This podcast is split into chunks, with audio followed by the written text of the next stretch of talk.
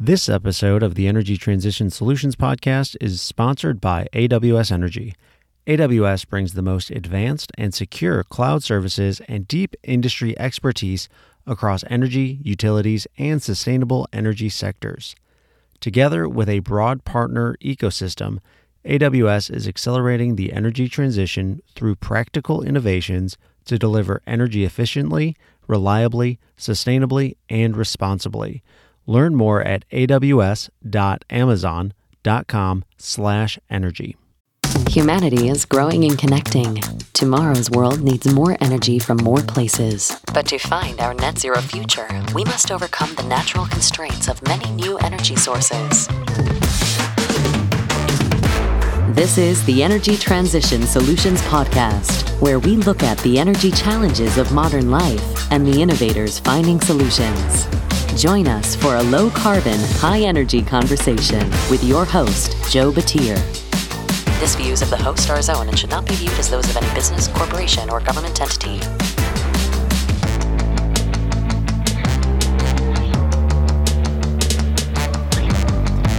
Hello, and welcome to the Energy Transition Solutions Podcast brought to you by AWS Energy. I'm your host, Joe Batir. This is the show where we bring you low carbon, high energy stories from the people solving the energy challenges of modern life. Now, today I have a panel discussion that I hosted a few weeks ago. So, this is a little bit of a special show bringing you this panel discussion. The, the title of that panel was demystifying the DOE loan program office loan application process. It sounds very exciting, right? And this panel is it's actually very interesting. So for those of you that don't know and a lot of a lot of information will be given in the podcast. So I'm going to try to keep this short. But the loan program office and the loans that they give out are are essentially very large loans that are geared towards getting newer technologies beyond demonstration into commerciality. So these are these are areas where traditional finance doesn't necessarily meet all of the needs, but it's also not startup venture capital kind of culture. It is in that weird gray zone of you've got a really cool technology, you've got something very exciting that is nearly commercial, but you need a little bit extra help. And when I say a little bit extra, we're talking about hundreds of millions of dollars of extra help. And it's a special kind of help, which is where the loan program office comes in.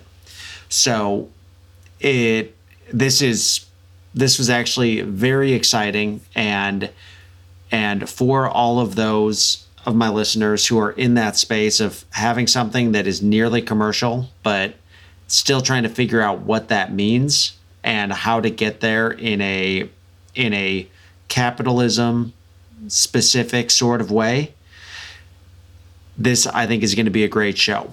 Now I will just highlight this with um, this was a it was a fun panel. There were four different members. I'm not going to introduce them because they they introduced themselves in the podcast.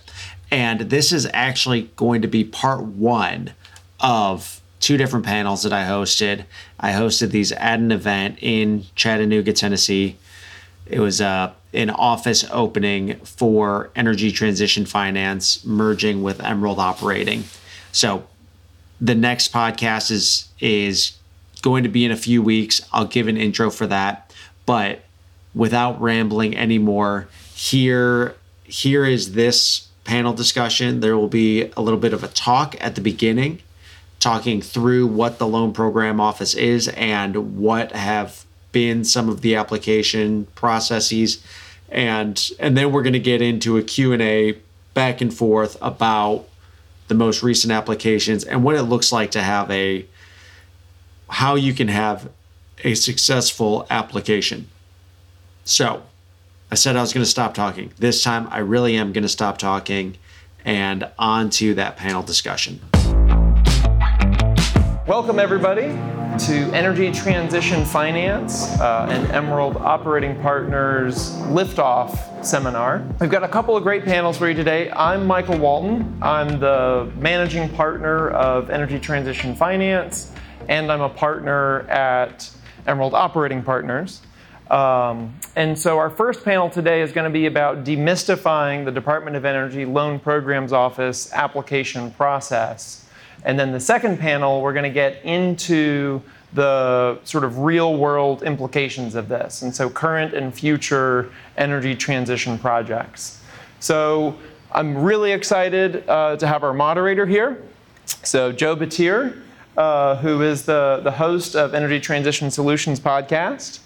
Um, we've got Ed Davis from the Department of Energy Loan Programs Office. Um, myself, Michael Walton with Energy Transition Finance. Rob Edwards Jr., uh, former Loan Programs Office, but currently the Managing Director at Hamilton Clark Sustainable Capital. Uh, and we have Priya Swamy, who also was former Loan Programs Office uh, but is now a senior advisor for energy transition finance uh, through her role uh, as senior vice president at Allegheny Science and Technology. So, with that, I'm going to hand it off to Joe to um, kick us off.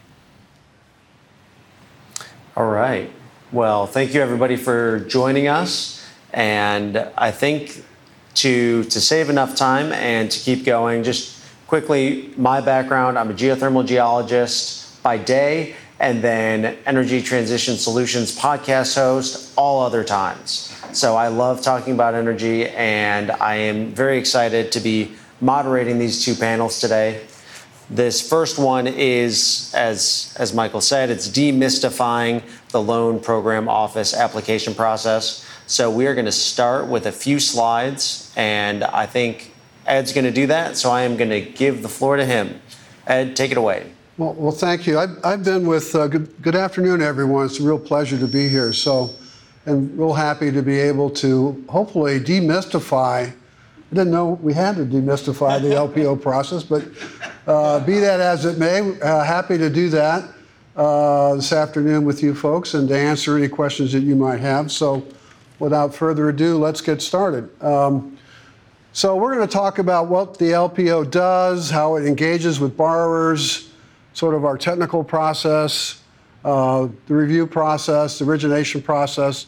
And again, I think we want to reserve enough time to answer any questions that you might have. So if we go to the next slide, this is a metaphor, if you will, the bridge. This is our metaphor that we use a lot when we talk to uh, members of the public and potential borrowers. The Loan Program Office was originally established by Congress in 2005. And it, the, the program was established by Congress in recognition that there was a gap. The Department of Energy has had a good record over the last 20, 30 years of doing basic energy research, sort of benchtop sciences and so forth, demonstrations, development. And up to that point, when the technology has matured to a high level of readiness for that first deployment, quite often the, um, the developers of the technology were unable to find uh, financing, and if they were to find private sector financing, it would be very expensive. So um, the view was that the that there needed to be something to fill this gap, and that was the establishment. That was the reason behind the establishment of the Loan Programs Office. This metaphor of crossing the bridge builds on sort of the venture capitalist. Uh, uh, metaphor of the valley of death. For those of you that might be familiar with technology development, there's this, we'll develop it, we'll bring it up to commercial readiness, and when we're ready to take that first leap, that first of a kind um, implementation, uh, quite often uh, they weren't able to get over to the other side. So we're here to help companies, borrowers, technology developers to get to the other side. And I'm pleased to see a couple of uh, our applicants in the room here uh, this afternoon. And we have a very good track record. What we offer, our mission basically, is to, is to uh, help the private sector. As Jigar Shah, who's our director of our program for the last three years, is always fond of saying, Jigar has said, that we are, we are we, we depend on the private sector to lead, but we're going to be government enabled. So, private sector led, government enabled. So, we're here really to support the private sector in the deployment of clean technologies as well as the related supply chain and uh, component manufacturing to create jobs and to reduce emissions around the United States and the communities that host these projects. That's really the mission of the, of the DOE Loan Programs Office. Um, in terms of our value proposition, we offer flexible financing structures, long tenors up to 30 years. Uh, you have a committed partnership with uh, the Department of Energy. We don't sell off our loans. We, when we join with a borrower, an applicant, and we are there for the duration of the, of the project itself, from beginning to end. And that uh, really is very significant because a lot of these first of a kind uh, projects that are incorporating technology that's being commercialized for the first time, uh, there'll be there'll be some unexpected, uh, you know, surprises down the road. And what better partner would you have than a, an agency that has over 10,000 engineers and scientists, 17 national laboratories? If you run into a technical issue with the implementation of a project, what better place to turn to than the Department of Energy? So, and we have we have proved that over time in terms of number of projects that actually have had some issues develop, and we were able to come in and help fix it. Today, we're going to talk about the loan process in terms of demystifying the loan process, how it starts off, how it evolves, and how an application matures into an actual loan. Um, the, uh, this slide talks to the sort of the process steps. Uh, it sort of begins with a pre-application consultant by the way, there are no application fees. We used to have application fees. I've been with the DOE now LPO program for over 15 years, and they had application fees. None of the applicants liked application fees because they never knew whether or not they were going to ever get over the other side of the bridge. So they didn't want to pay any application fees. So I'm pleased to report to you today we have none. Uh, so it starts with a pre-consultation. Matter of fact, when Jigar came in, he established the Outreach and Business Development Group that Rob Edwards led as our first director. So we thank him for, for all of his uh, wisdom and guidance in establishing that division. We've grown from handful of people to about 75, almost to 100 people now. And we are sort of the customer facing edge of the loan programs office. We're there to help borrowers understand our process. We're helping them to demystify the program, Michael, as best we can I've been uh, there now for almost going on three to four years and uh, cutting across all of the clean tech sectors practically, with a few exceptions. So it's been something. So start out with a pre-application review.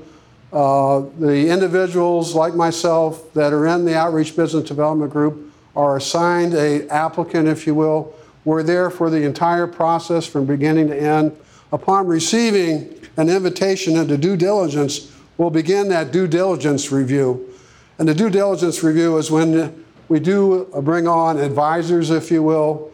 Some of these will have advisor fees, obviously, which will have to be paid by the borrowers. We can get more into that. And that really is to do a really deep dive, both technically and financially, into the project specifics uh, to determine whether or not these projects will generate sufficient cash flow to repay the loan. Um, and then if it's determined that uh, the project indeed is financeable, the Department of Energy will enter into a bilateral agreement known as a conditional commitment. And then we're off to the races. We close and fund, and then there's the monitoring of it. So, next slide. Um, tell me if I'm running out of time here. The, the LPO program really has grown in scope. The Congress has added additional programs Beginning back in 2005, we had the initial program, which is the Innovative Technology Program.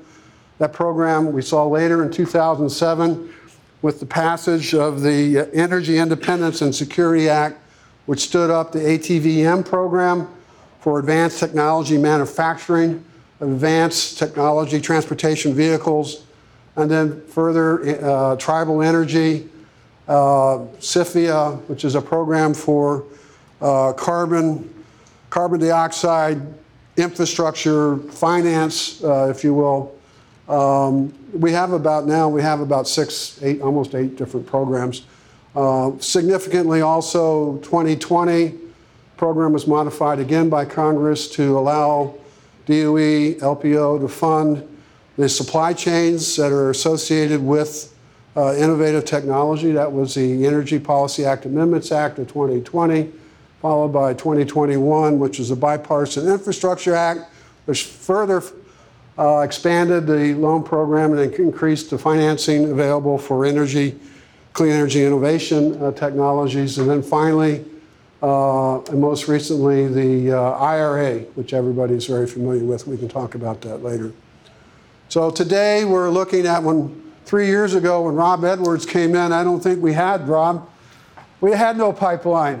no, there was the previous no administration. Thing. Oh, that was a zero pipeline. Zero pipeline. When Except came, for a couple of companies like ASUS, who was like treading water for none, a few years. Zero. Right.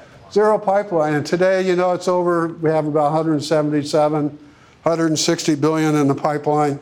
Very significant. Jigar Shah deserves a lot of credit for bringing this program back. Um, next slide. And here is the sort of the remaining what we call loan authority uh, segregated into the various programs, 72 billion available still. So get those applications in if you would, please.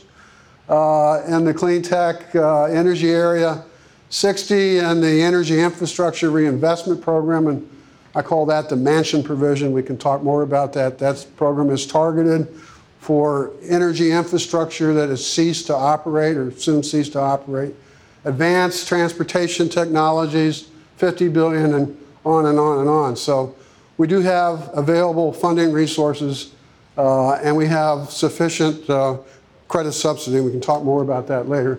And here again is just a you know sort of a display of some of our programmatic uh, areas. I've touched on these already. Next slide. And then the application review as I mentioned, for I'm going to focus on innovative technologies. It's a two-part process. First part starts really with what we call a technical screen.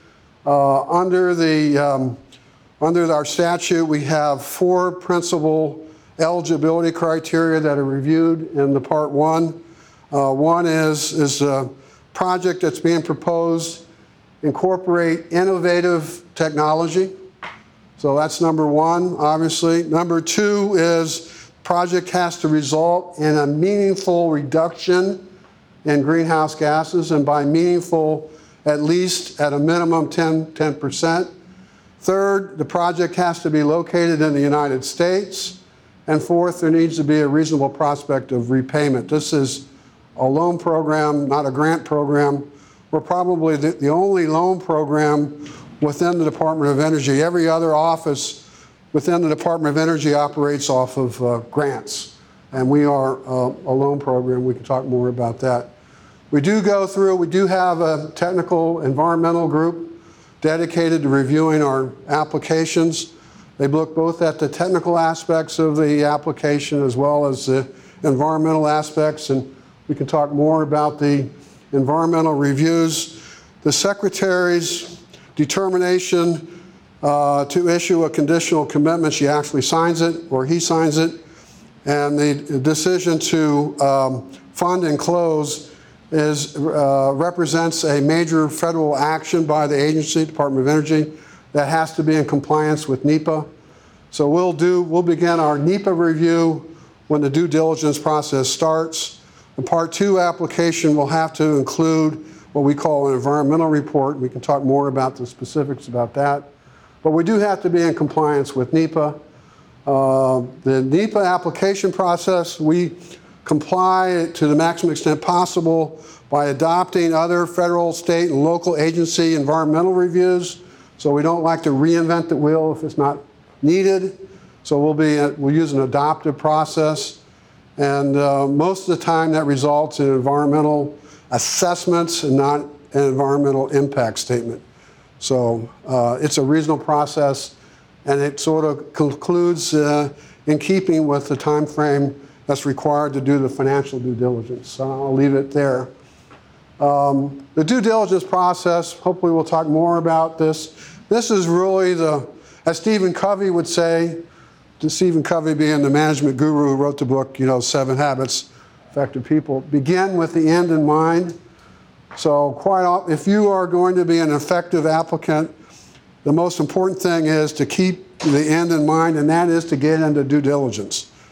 Uh, due diligence is when you really have the where the rubber meets the road, where the we'll hire up our advisors, we'll roll up our shirt sleeves, we'll hire a due diligence team, we'll bring on the advisors, we'll do deep dives into all aspects of the application, and upon um, determination that the project is financially viable, that there's sufficient cash flows, most of the time we'll do project finance as a structure, limited recourse project financing, in which the repayment of the loan will depend on the future cash flows directly from the project. So it's important to review all of the contracts, those constellation of contracts that come into play when the project is getting implemented. We'll review all that, and upon a finding that there's reasonable cash flow, we'll enter, we'll enter into a, um, a loan agreement, a credit report, and so forth. So I'm going to stop there, taking a lot of time. I don't know if there's any other questions. Should I stop? Wait for others to speak? I know Rob is, wants to talk, and young lady here also, so I'll yield back my time. So Ed, Ed has known me for too long. we, we started working together in 2009. Well, Ed, thank you for that very informative presentation to get us going. I think, Michael, you've got a few slides as well to, to share right now. Yeah, just to, to build exactly on the foundation that, that Ed laid, you know, energy transition finance exists to advise applicants that are going through this process based on uh, our team's experience going through this with the Advanced Clean Energy Storage Project in, in Delta, Utah. So, Paul Browning, uh, who'll be on the, the next panel, was the CEO at Mitsubishi Power Americas that led that project. And then he reached out to Lawrence Quinn, who is the managing partner of Emerald Operating Partners. And Emerald was sort of the, the power behind the, the effort to, to make that application successful. And so after, after we, you know, after that loan was closed, you know, our goal was to, to basically turn around and help other people across the finish line, right? And so we engage with applicants in any stage of the application that Ed just laid out. In some cases, those are startups that are trying to decide if, if this is even a fit for them or if they're, or if they're ready. Uh, in other cases, it's somebody that's stuck in between part one and part two because they approached part one as a sort of like aspirational grant and then all of a sudden they were like, wait, reasonable likelihood of repayment? What's that? What's that? uh, and so they need help getting their business model and financial model and, and, and just understanding how to really build a case, right? That, that can get that kind of financial backing. Other applicants get through part two uh, and just can't maintain the pace that's necessary through due diligence. And our team really approaches that like a merger and acquisition due diligence process where there's a very fast pace, there are quick deliverables that have to be turned around on time or the deal dies. You know, so in so many cases, you get applicants that are just sort of like withering on the vine. And so, you know, we, we can help them just get, get their feet under them and, and get to the finish line. And then we can also help support during the, the loan close and monitoring through project support.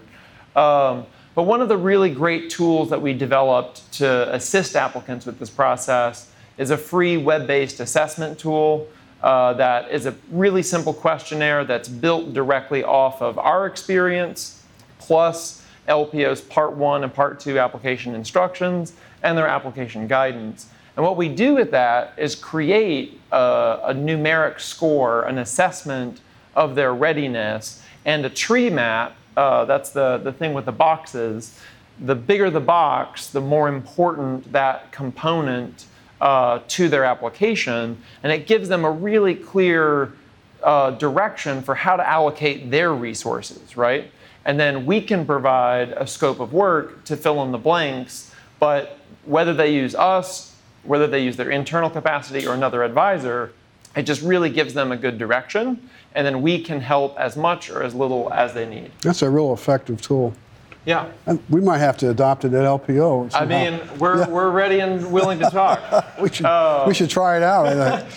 And so, you know, the example process that we have is also sort of lays out the timeline that is a, a rational timeline for an applicant that has that game plan, like Ed said, that has the end in mind and is working directly to it and has a plan for to, to bridge every single gap in the process. And this is what we help them put together, manage, and drive through the loan close. So, with that, uh, actually, I'll hand it back to Joe for the conversation. Yes, thank you. So, Ed, Michael, you've introduced yourself, really what you do. Priya and Rob, could we have you two just give a, a short snippet of kind of what you do now and also your experience with, with past LPO applications and kind of your angle coming at this? Is Priya Swamy, and um, like Michael was saying, I'm with Allegheny Science and Technology. I'm VP of Hydrogen Technologies there. So, um, as you've all probably heard, seven hydrogen hubs were recently announced. And so I support one of the hubs, um, ARCH 2, which includes all of West Virginia, parts of Pennsylvania, and Ohio. Um, and so, and I also support um, an economic development hub uh, that, w- that were recently announced by the Economic Development Authority. These are technology hubs. And so we are uh, launching a hub in West Virginia focused on advanced energy and industrial technology manufacturing. So those are some of the things that I do now, as well as support applicants through the LPO loan process. When I and before I was with AST, I was with LPO. And uh, my very first project there was the ACES Delta project. So I joined LPO at the very beginning of due diligence. Um, and, um, you know, and so I supported Title 17 and the ATVM program. Hey, um, good afternoon, everyone. I'm, I'm Rob Edwards Jr., and um, I've been doing energy project finance continuously since um, the mid 1990s, 1996. And uh, in 2009, I was asked to join the Department of Energy as the uh, Deputy General Counsel for Energy Policy. It was a senior presidential appointee. And uh, I got there. Uh, my job description did not include the LPO. But um, my second month there, my general counsel said, um, We need you, Rob Edwards, to close the Ford 5.9 billion ATVM loan right away by September. And then you've got to work on the Tesla loan, which needs to be closed immediately as well. So after my heart actually started beating again, um, I got to work on my fourth job at the department and um, really negotiated and cleared up some difficulties with Ford. Uh, we closed that deal in um, September 2009 and made a first disbursement in October 2009, while the other big three were over on the other side of the mall with Steve Ratner getting going through bankruptcy. So our $5.9 billion loan to Ford allowed them to continue their investment in the energy transition, although we didn't call it that. Uh, we actually funded the all aluminum F 150 pickup truck. We funded lots of improvements to their ICE engines, and we allowed them to invest in an electrification program in the middle of the financial crisis when their other companies were going bankrupt. Uh, then I turned to negotiating across the table from Elon, and I mean that uh, literally, and spent a lot of time with Elon starting in October after we got the Ford loan done. And we negotiated vigorously. Um, and um, I got to know him well, and he's as brilliant as everybody knows him to be, uh, difficult as everybody knows him to be.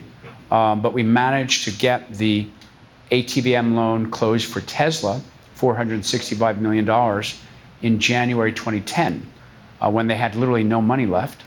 And then we got the first disbursement in February. And I went out to the design center. I spent a lot of time with Elon. And the most, one of the most moments of amazing moments of my life was after we were meeting for a few hours at the Tesla side of the factory. Elon said, I want to show you something. He opens up a door, and there they are building SpaceX, SpaceX rockets on the other side of the wall. So this sound, sounds like a science fiction movie, but it was actually real, and, and he's incredible. So fast forward, um, we did a lot of loans um, from 2009 to 2014. That's when I worked with Ed. Uh, Jonathan Silver, the prior um, director of the loan programs office, built a $30 billion portfolio out of nothing. Where there were like three people there when he started. When he left, there was an underwriting team. $30 billion portfolio, 3% default rate. Wall Street Journal says it's making money for the, for the government. So then years go by. Um, I think I've, can you guys still hear me okay? Okay, years go by, and um, Jigar uh, calls me up uh, and asks me to come in and be the first director of the loan program's newly formed outreach and business development team. Ed described it beautifully. We are the client facing team, like the general investment banking guy at JP Morgan, who's got, you know, follows the, the oil and gas industry. So um, we did that work. We helped to establish some really good practices, and we try to make the LPO a, a applicant friendly place, as well as we regularly, as you can attest, interact with the investment banks, with other financiers, private equity, venture capitals, and technologists. So we are like, you know, when I was there, this will be, I'll finish up and actually get to something you want me to talk about, um, which is we were tracking our calls weekly, had to report them to Jigar, who reported them to the secretary, who reported them to the White House. How many calls did we make? And the amazing thing was, it was like 200 plus a week. So we were literally, and that's what Jigar wanted us to be in with the energy transition community daily. And I'm sure now the numbers are through the roof. Um, and that's why we have 177 applications.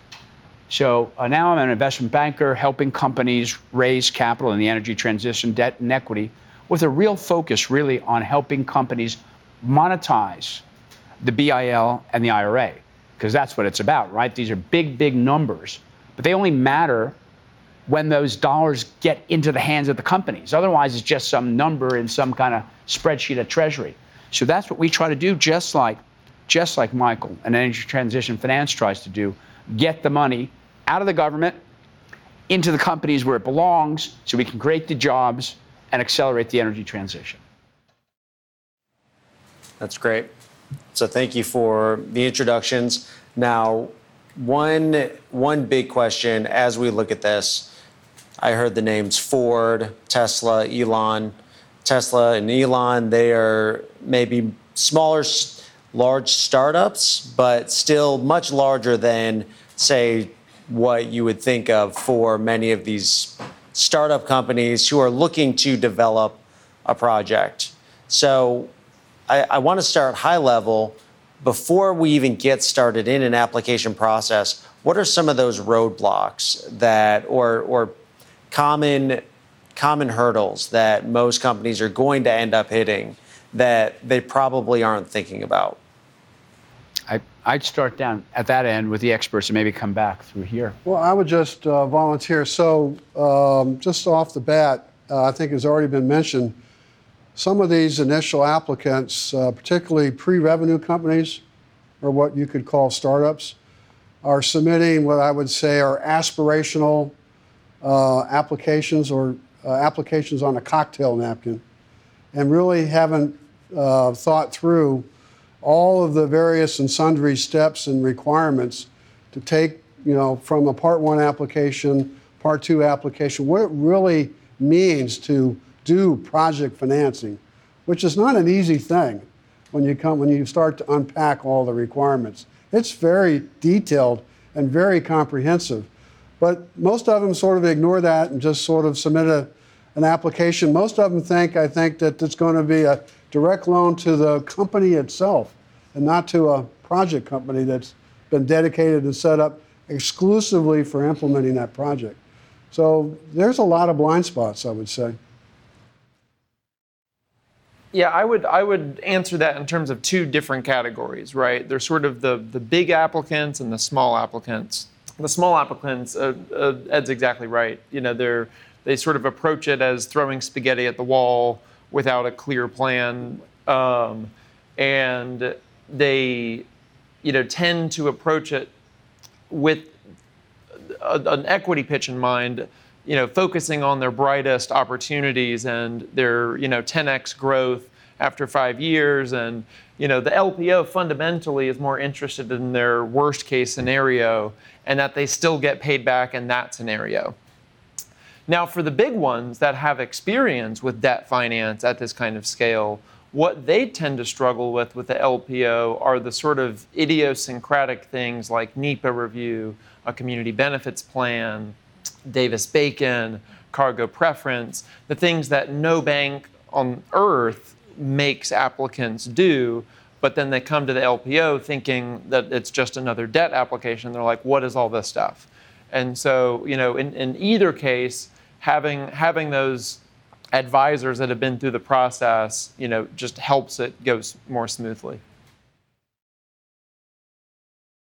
Well, I would add that um, so for some of those uh, smaller companies and startups um, that Ed Michael talked about, it's really important for them to do their homework. You know, you must do your homework before even thinking about applying for uh, a phase one uh, application.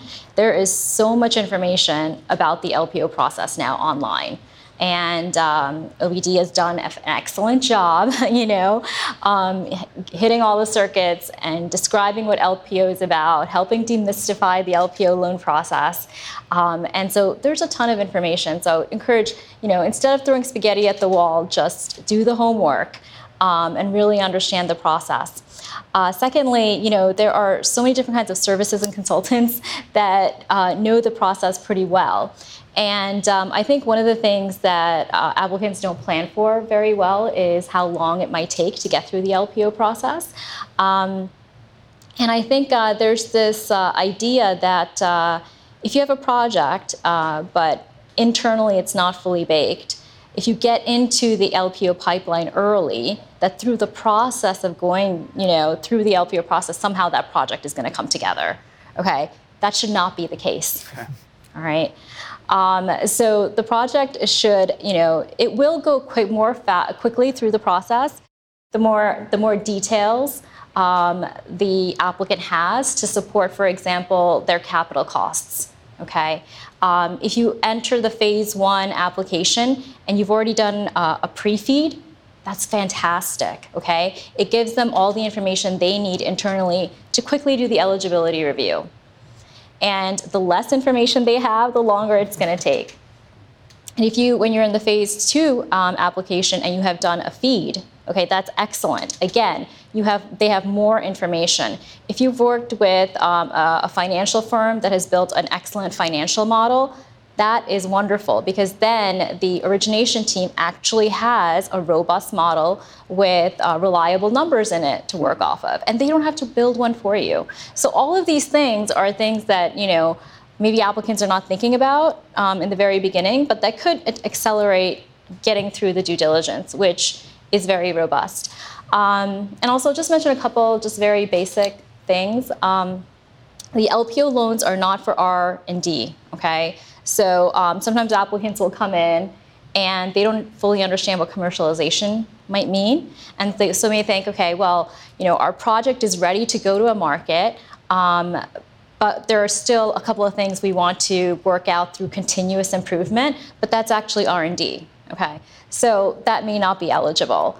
Um, also, the LPO loan is not going to support operations, okay, post construction, and it's not going to support, you know, um, just a lot of work after that facility has been built. And so these are some of the fundamentals that I think folks should really understand when they're trying to apply for an LPO loan and just to kind of get the scope within what's real, you know, realistic. So um, I agree with everything that's just been said, and it's a really thoughtful and detailed breakdown of what's going on.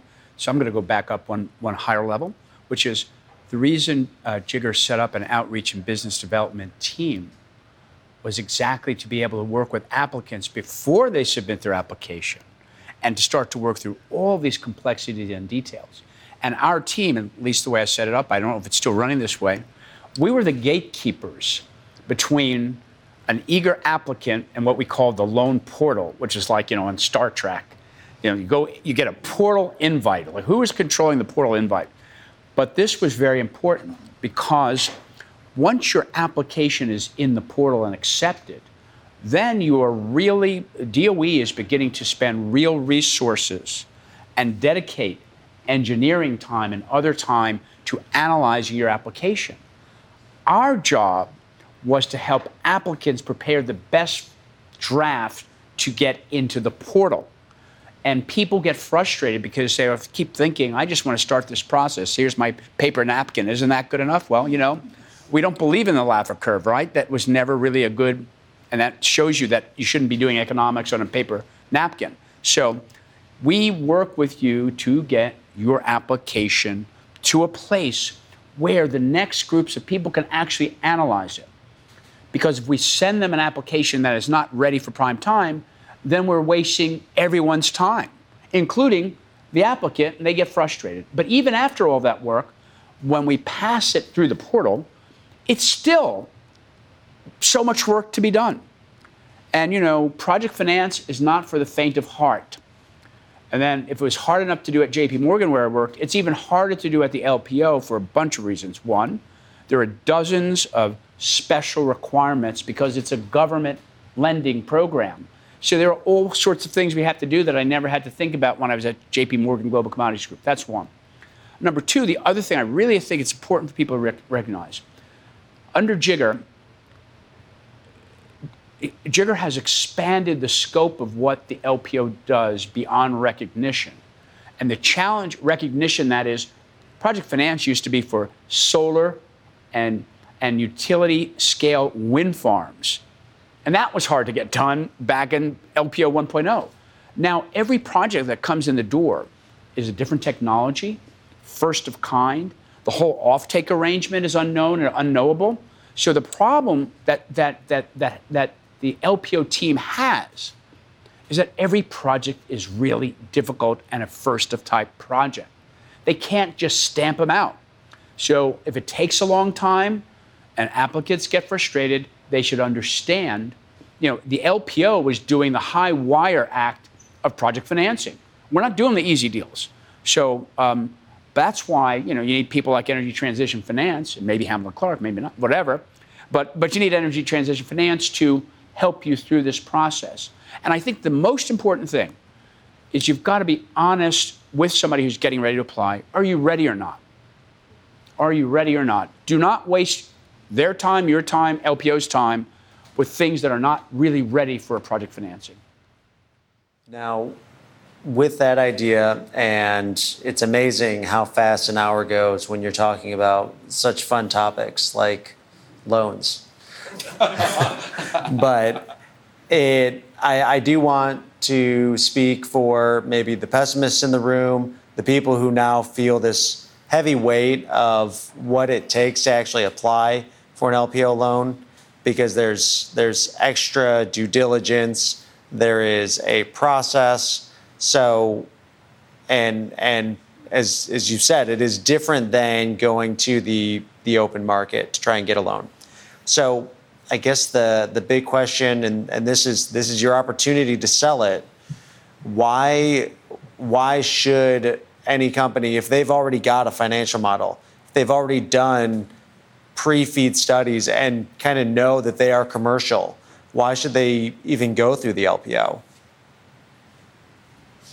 And I, th- I think everybody should, Yeah, I- should have can- some input here. Yeah, I, I can. ahead, I'll start. We'll go the other way this time, right? Here we go. So here it is. What Jigar is focused on, the LPO is focused on, are first of kind projects, which really mean a Title 17, it's innovative, which means that technology has not been done in the United States more than three times over the past five years. So it's innovative. And guess what? All of my friends at JP Morgan, Goldman Sachs, and whatever, they don't want innovative projects. They want the project that's been financed five times and print them out, like, like stamping out, you know, cookies, right? Cookie cutter deals. So why does why did Jigar take this task on? It goes back to what Ed said. We've got 10,000 scientists. We have the best technologists in the world to bring to bear on looking at your first of kind project. You know, you got to decide that the technology works, right? But that's the easy part. The real part becomes is the technology works in the lab, it works in a demonstration scale, but can it work at a commercial scale? So the thing is, if the LPO didn't exist and it doesn't need to exist, then all these applicants would already have their loans from JP Morgan and Goldman Sachs. But they don't.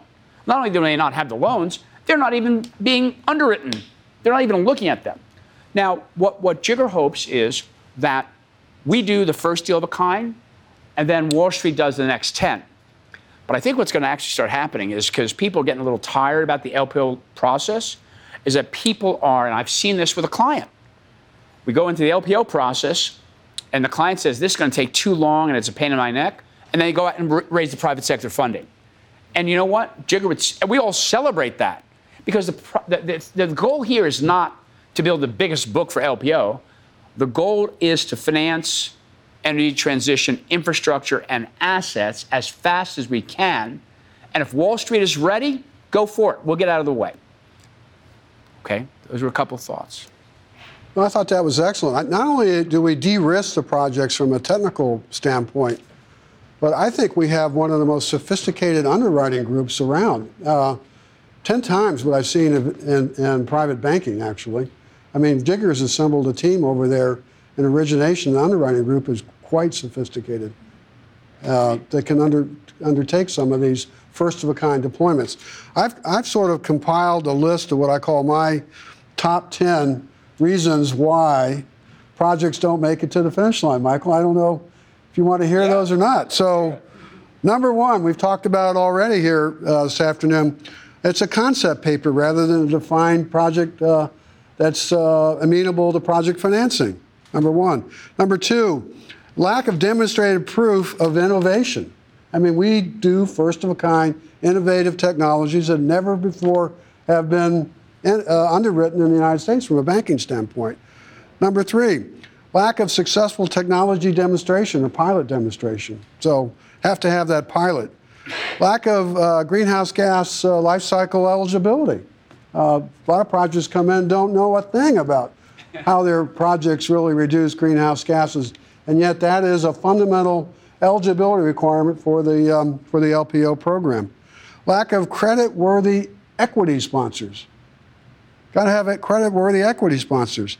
Lack of project development funding. I mean, you can't do a feed study, you can't do an independent engineer's report, you can't build a financial model unless you have the resources to do it. So, lack of project development funding. That was number six. Number seven, lack of a feed or a preliminary engineering study. You're going to need that uh, for the independent engineer's report. Number eight, lack of a defined site or site control or NEPA compliance or permitting. A lot of them come in and say, Do we have to have a site? When do we have to have a site? I mean, I have a project but no site. Tell me about that one. How does that work? Okay. Uh, number nine, lack of necessary regulatory approvals. Well, there you go, regulatory uncertainty. And number 10, lack of reasonable prospect of repayment. We already talked about that in terms of offtake. With credit-worthy off-takers. There you go. That's my top 10 list. That's great. That's great. Yeah. Will be repeated this evening on one of those evening shows. Yeah, I think, I think with music and all sorts out, of things. I wrote out my LinkedIn post about it. um, yeah, I mean, I would add to that in that you know there there are some some other um, new pieces within the loan programs office that have evolved, like the the SEFI waiver, right? The the State Energy Finance right. Institute, and and I think one of the one of the reasons why LPO is attractive, not only will it fund these projects where they can't get private capital from the industry, but it also helps build those partnerships, right? And um, we have applicants that aren't ready for the LPO yet, and we're helping them with some of those grant writing so it's like, look, you're you're not at the technology readiness level that you need to be to start LPO, but we'll get you there, right? And so it might not be right for you now, but it might be in a year from now or two years from now, and let's sort of build towards that and then in other cases, we're leveraging our private equity network for those businesses that maybe just don't need the LPO, right. like your, your sort of best case scenario.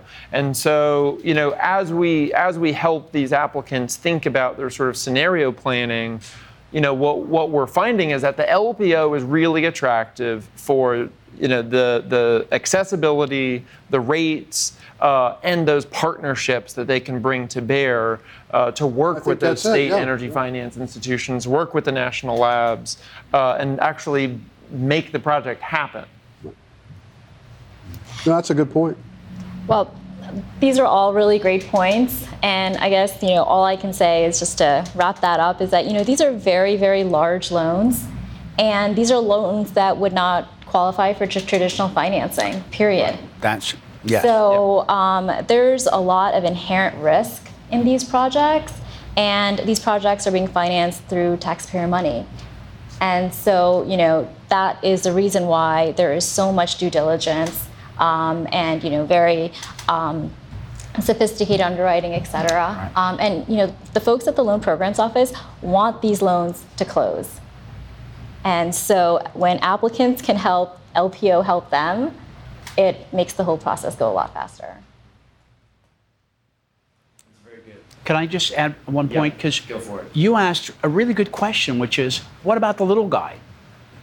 Right, what about the little guy? Well, the little guy shouldn't become the LPO program. Uh, that may not be good news, but it's the truth, right? The little guy's not ready for it.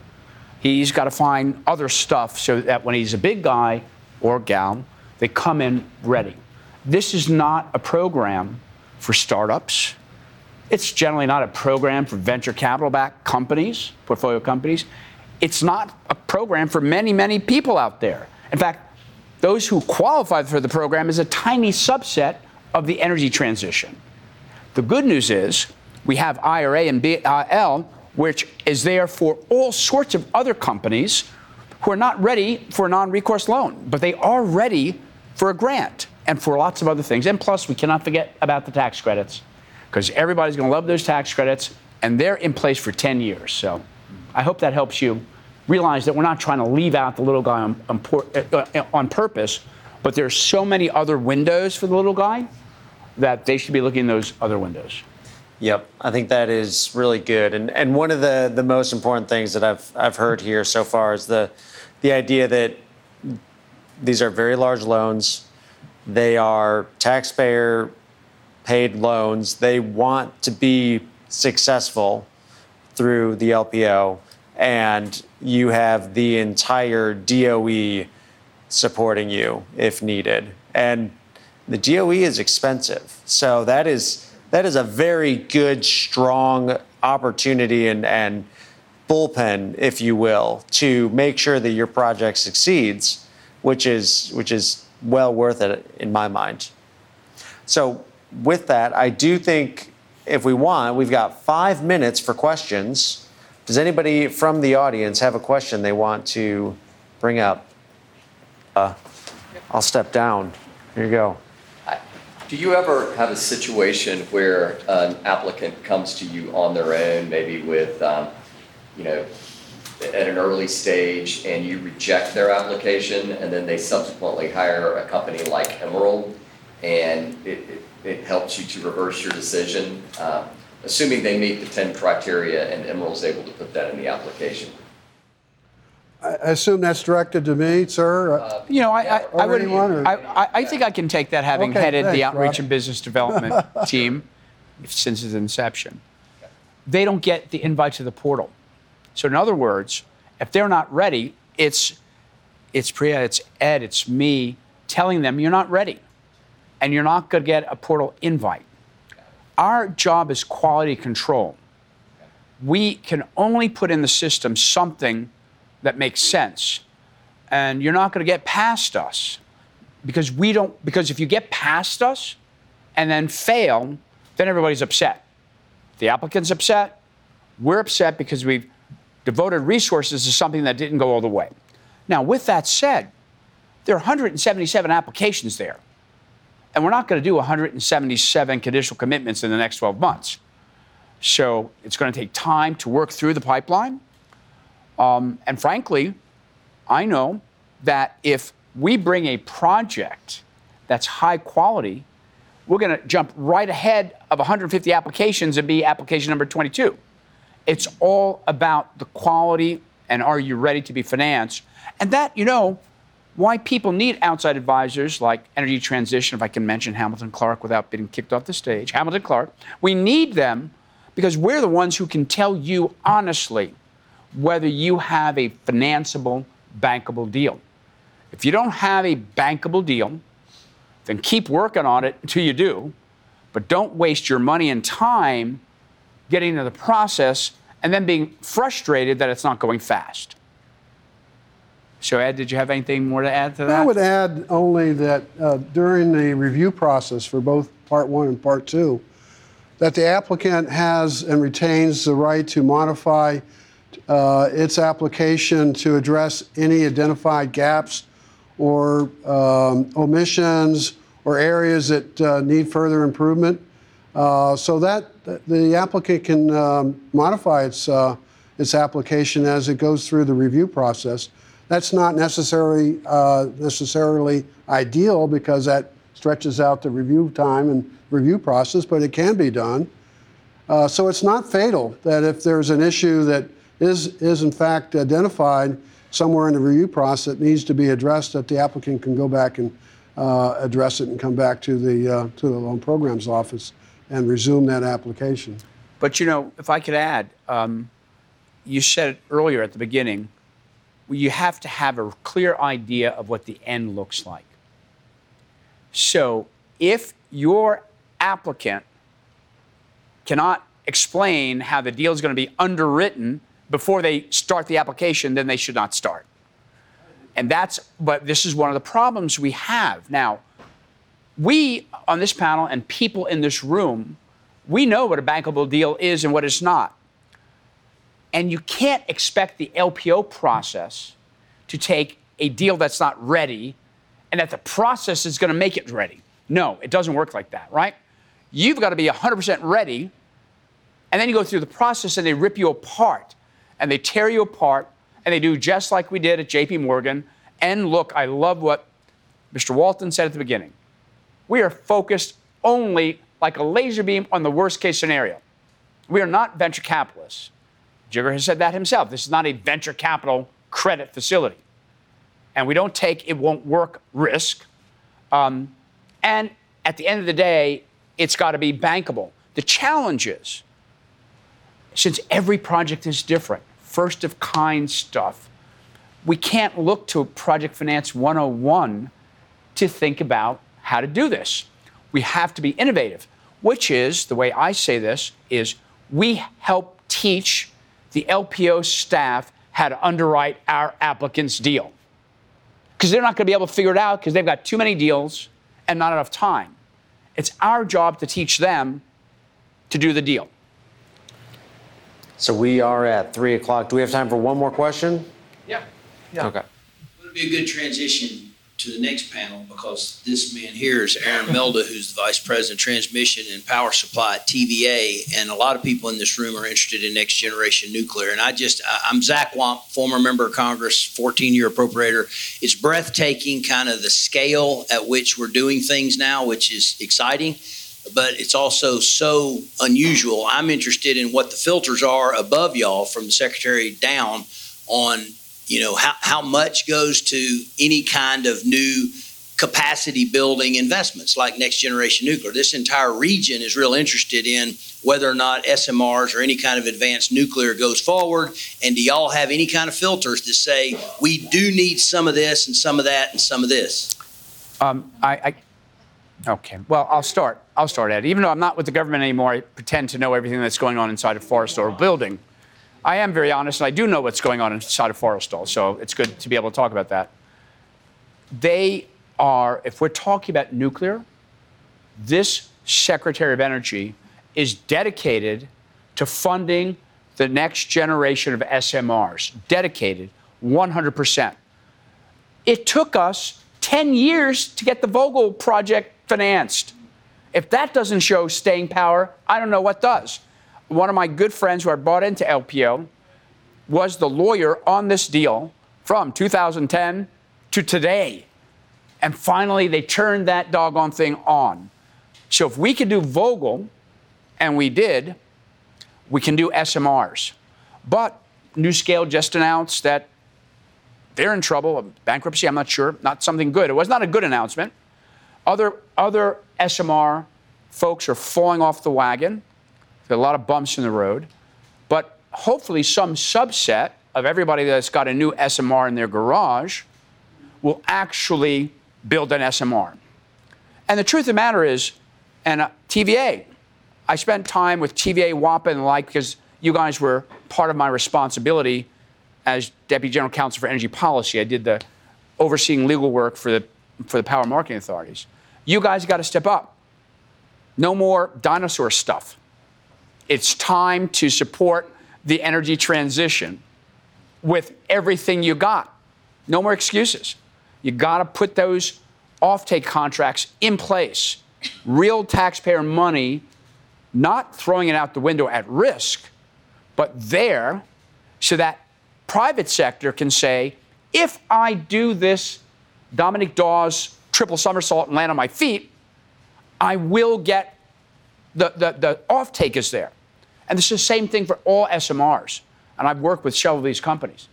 The missing piece is a real firm offtake on the back end and real, someone said, high quality equity providers. Not shaky equity providers, not people saying they're going to get it and they don't have it. But TVA, my friends at um, WAPA, is that where um, my old friend is? Forgetting her name. She's the director out there. Um, you guys have got to just start working overtime to put all of those federal resources at work to do SMRs. Because if you don't do it, we're not going to get there. I don't really have a strong opinion on this. Yeah, and I'll, I'll add to that too. we all want to add to this, Congressman. That, I'm, I'm, that's, this is a good topic. Okay. It's a Um, good topic. So if I understood your question correctly, you were asking if there are any other considerations between the secretary and LPO on whether a loan gets closed or not? No? No, no it's broader than that. Where the money, where the Oh, okay. where the support's going to go. And, and, you know, Got, okay. that, that's, So- that's why we have that heat map that, that Jigar publishes every month. It shows you the allocation of the applications. But go ahead, Priya. I, I will actually let you speak. Uh, technically, they're, they don't have specific ratios. You There it know, is. We have to have like a certain amount of money invested here specifically. I think that is basically showing you what's you know in their pipeline right now. Right. That's the Yeah, and then there, that's it. And then, um, but I did want to just let you know, if you didn't already know, that um, you know LPO has their own process on what gets closed, and the engineering team has certain criteria that they use to evaluate phase um, part one and part two applications, et cetera. Every single team has their criteria. And then we recommend that this go to conditional commitment and to close. And then, you know, if there are any disagreements within LPO, and, and there are, you know, people see things a little differently here and there, um, there are something called program policy factors that are applied on top of all of the analysis that done, that's done at LPO. So if you're not already familiar with those, what, about what those program policy factors are, um, those are decisions that the secretary can make and add to the analysis on whether or not a loan gets closed or not. I, I might. I know I'm hogging the microphone, but what else new? The um, I would add, everyone should look at the sectoral commercial liftoff reports. Uh, they they were begun when I was there, and Jigar and others, David Crane and others, have published reports for uh, half a dozen sectors as to what is required for commercial liftoff. How many hundreds of millions or how many billions of investment is needed to build out the infrastructure and the plants or whatever needed for a particular sector. And then, then what they're doing at the David Crane Undersecretary of Infrastructure level, then they try to figure out, well, how do we get there? In some cases, it's going to be an OCED grant. As some people will get a 48 cap C advanced energy manufacturing tax credit, and some people will be eligible and might get a loan. So this is crazy comprehensive and unbelievable. And we were saying we never thought we would see this in our lifetimes. Us, us old project finance lawyers who are in the room, we never thought we'd see this. Here you go. I just, I just had a comment, sort of a personal observation, uh, Congressman Wamp. I've been in Washington, D.C. about four decades, probably less than you have. Uh, but I have never seen an administration so strongly support nuclear energy in my professional career. I, I joined the LPO about 15 years ago, came in to help um, oversee the Vogtle project, and spent a little bit longer on that project than I anticipated. But I'm, I'm glad I'm glad that project got over the finish line. But there is no uh, doubt from the seventh floor where the secretary's office is located down to the fourth floor where Jigar's office is located, we're 100% in on advanced nuclear. And we're doing everything we can every day to advance the ball down the field. Just want to say that.